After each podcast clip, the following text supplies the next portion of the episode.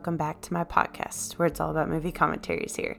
This week is the week where we are wrapping up our Twilight Saga commentary. We are talking about Breaking Dawn Part 2 today.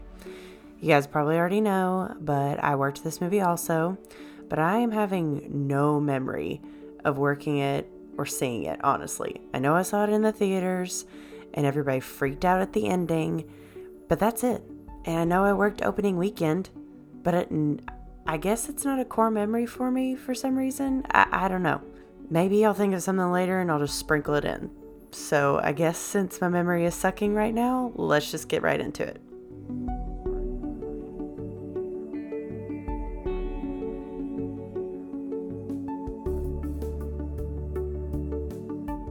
Alright, guys, you know the drill. As always, we start with our stars of the show. All our regulars return along with our Volturi crew for the last time and we add just a few newbies for the finale. We actually we add a lot of new people because we throw in about 18 new vampires into the mix here, and I will get into that later. Uh, but there's not a whole lot of big wig names in there, uh, except for Rami Malek is in this movie, and I completely forgot about it. Uh, Mackenzie Foy, who plays Renesmee, she is kind of big. She did that Nutcracker redo, and then she was in The Conjuring.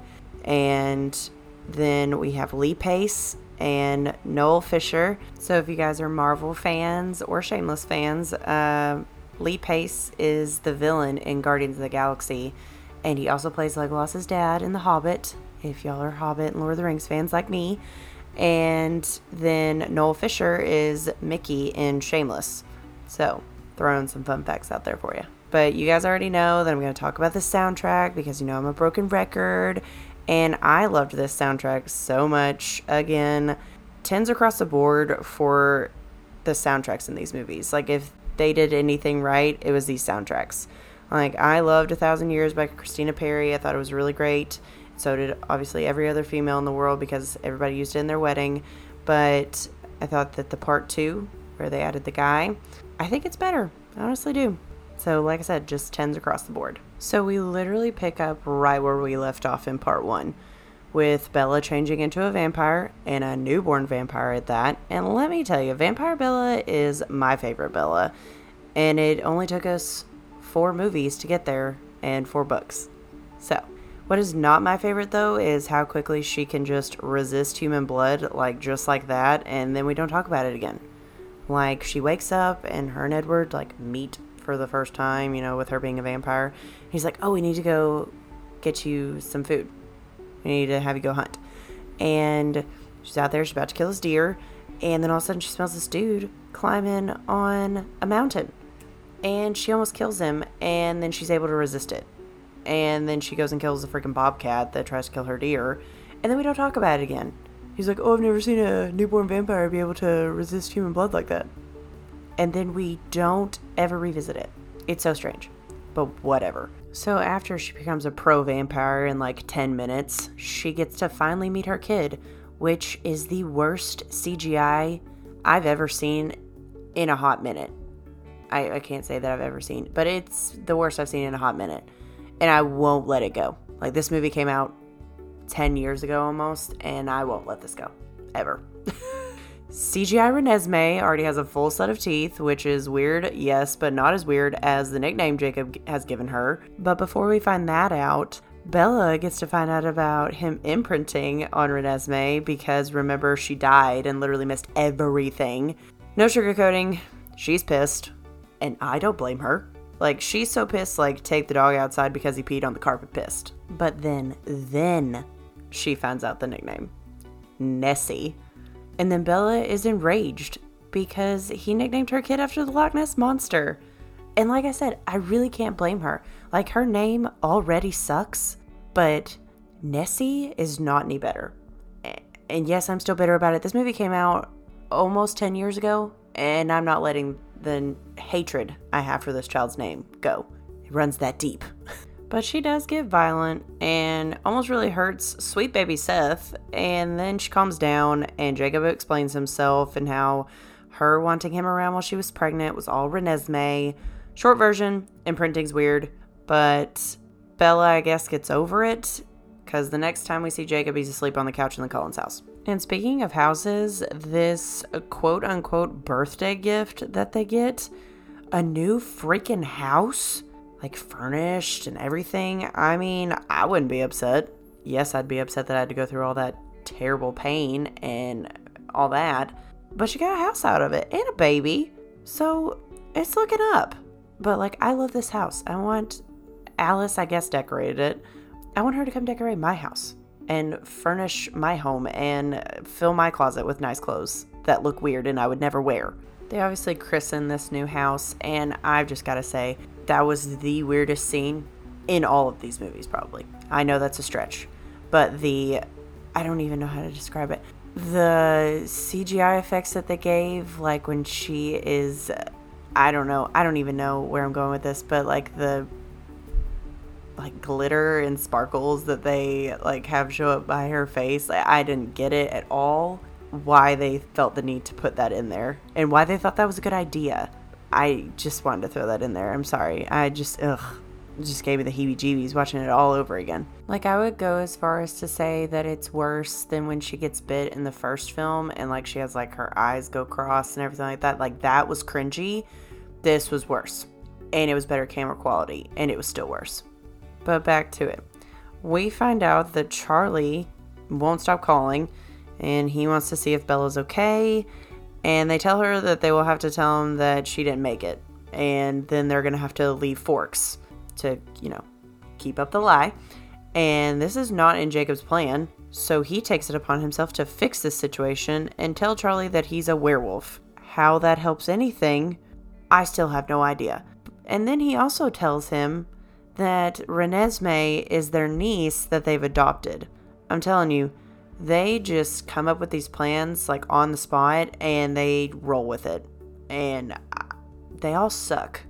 Like every plan that anybody has ever had in any of these movies has sucked. when Charlie comes to visit and to see Bella, he knows that something's fishy and he just rolls with it, which is probably the best plan. Like, just don't poke the bear. What else is fishy is how fast Renesmee is aging. She goes from being like an infant to like 10 years old, just like that. And they get really freaked out that they're not going to have enough time with her and that she's not going to live as long as them because this is kind of all new territory for everybody. She is something new to them that they've never seen, so they really don't know how this is all going to go. This all comes to a head though when out catching snowflakes, Renesmee, Jacob, and Bella see Irina, who is played by Maggie Grace, I think is her name. So if y'all have seen Taken or Lost, she's in that. But she is their cousin and she sees them and then freaks the hell out when she sees them. Then she vanishes. And they think it's because of Jacob and him being a werewolf and whatnot, and them all, you know, being friends. And then Edward remembers that Irina's mom created an immortal child who we find out are terrors and uncontrollable, and they basically destroy a whole village with a tantrum. So it's a toddler, obviously. Well, the Volturi found out about her immortal child and killed her for it along with the child. So Irina automatically freaks out about that and she thinks Renesmee is an immortal child. And while they're all figuring this out, Irina has already taken her happy self to Italy to tattle to the Volturi and they are on their way to come handle the situation. Now, she could have asked and we could have avoided about half of this movie. But then where would we be? Well, obviously, Renesmee is not an immortal child. She grows every day and has a heartbeat. Duh. So they form a plan to gather up enough witnesses and convince them that they've done nothing wrong, and actually, Renesmee's gift helps with that. I forgot to mention way earlier, but her gift is that she can touch your face and show you her first memory, which is her in the womb and then being born and seeing Bella, her mom. So, kind of works in their favor. Before they leave to find these witnesses, though, Alice and Jasper, they have exited this group chat immediately. Alice leaves a very vague note on the back of a page from a book, which we will come back to. The note says to be ready for after the first snow falls because that's when the Volturi will arrive. So, right when they need them, they just bust up out of there. So, like I said, this is where the 18 vampires come into play. And that includes Rami Malek's character, Lee Pace's character, and Noel Fisher. And then um, we also have a few other people um, Irina's sister, Tanya, and Kate. I don't know, I can't remember if Kate is her sister or not. I don't think she is. I think they're cousins also. Um, but Kate's power, I would definitely love to have. She like can electrocute people, and I think that's awesome. but they all come in to town along with the these freaky Amazon ladies. They're pretty cool, but they also don't say anything, and that's weird. They have a few Irish people that come in, and they have some other people. They don't really tell everybody's names, which is fine. But like I said, full house of vampires, which means that they have more of these young little Quileute little baby boys turned into werewolves. So, not really great for them, but can't hurt to have a few more wolves around, I guess. In the midst of meeting all these new vampires and then being in town and everything, we get to find out Bella's gift. And her gift's pretty cool. She is a shield, which means that people's abilities, powers, whatever you want to call them, they don't affect her. And she can actually prevent other people from being affected by these gifts slash powers slash abilities too. If she can focus hard enough, she like radiates a quote unquote shield to them and they aren't affected as bad. They'll still be sort of affected, but it's like tolerable, is how Edward puts it when Kate shocks him. so that's pretty nifty. She eventually figures out how to expand it and in a pretty quick time, I will say. Like, she is a very quick learner in this new vampire world. They eventually start talking about the Volturi and how Aro always wants someone from a coven, and when he does want someone, then that coven automatically has done something wrong and they all need to be killed. Well, Aro wants Alice in his coven, and I don't blame him because she's awesome, but don't need to go and killing everybody. That's when they decide that if they do push this further into like a fight, that they will fight the Volturi because basically they're tired of their shit. But we're gonna go back to that vague note that Alice left. Uh, Bella finds that book that the page was torn from, and on the next page, there's a name J. Jenks. Jasper has set up passports for Renesmee and Jacob in case there is a fight and they need to leave, which kind of bums Bella out because she kind of realizes that if something does happen, she's never going to see her daughter again. And I get that. Plus, like, she's on top of all that, she doesn't know even if Renesmee's going to live very long, and it's just a whole bunch of emotions. And I would not want to be in her shoes. And she kind of realizes that she needs to cherish every moment that she has with Renesmee and with Edward and everybody else. It's a very sad vibe we are sporting for this movie. Well, we're at the big showdown, and the whole Scooby Doo gang has shown up, along with Volturi. Now, Aro does end up believing them, but he's upset that Irina, quote unquote, lied to him, so they kill her. And he ends up making an excuse to try and fight them until Alice and Jasper come back. She shows him a vision and it makes you think that he doesn't believe it. And then this whole big battle happens with a lot of our main peeps dying. And then we find out that it's all fake. Now, let me tell you, when I saw this movie, I do remember this. A lot of people were just stunned because they were like, this did not happen in the book. What is happening? And then it's like, JK, none of it happened. And everybody was just pissed.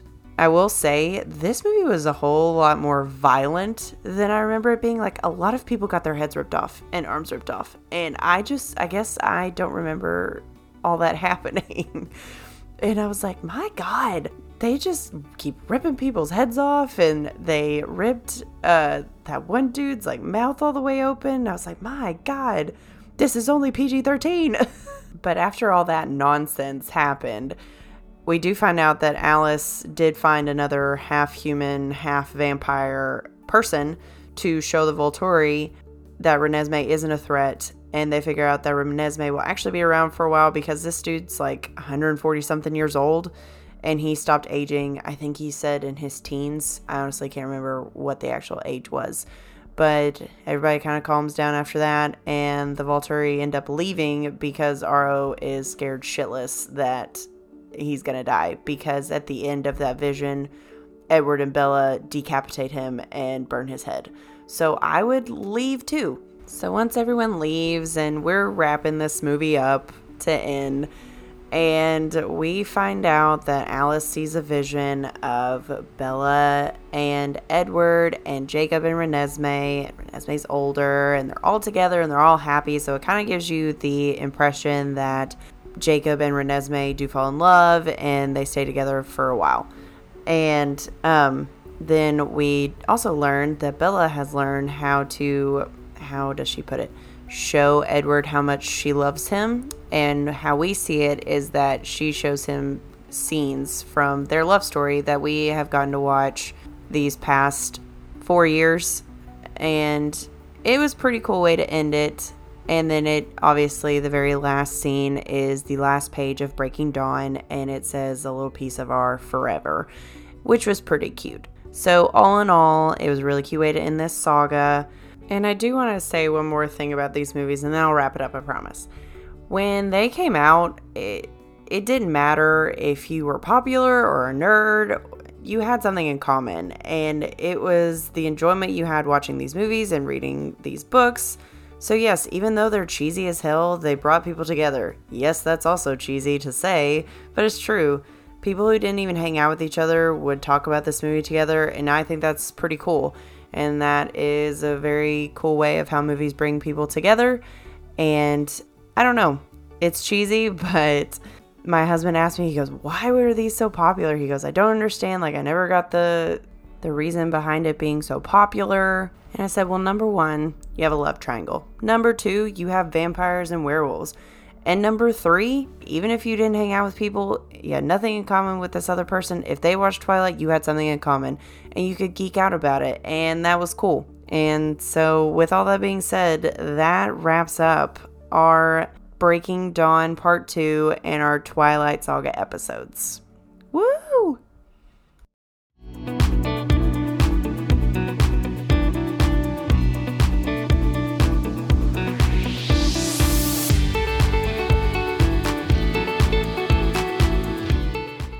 Always, I hope you guys enjoyed this episode, and I hope you guys enjoyed revisiting this saga with me. It was so much fun. It's been a hot minute since I've rewatched these movies, and it was just a lot of fun getting to do that. Thanks for sticking it out with me, too. I know I took a little bit of a hiatus, but I'm happy you guys stuck it out and kept listening. So I will be back in two weeks, a full two weeks, with another series actually we are diving into the wizarding world of Harry freaking Potter. This series is one of my top three favorites, so I'm stoked to get into it. I will be back at it with the Sorcerer's Stone on March 11th. So until then, go to my TikTok, Twitter, and Instagram. Go give me a follow. They're all at Movie Theater Mom, and I would really appreciate it, just like I appreciate you guys listening to me ramble today. So until next time, see y'all later.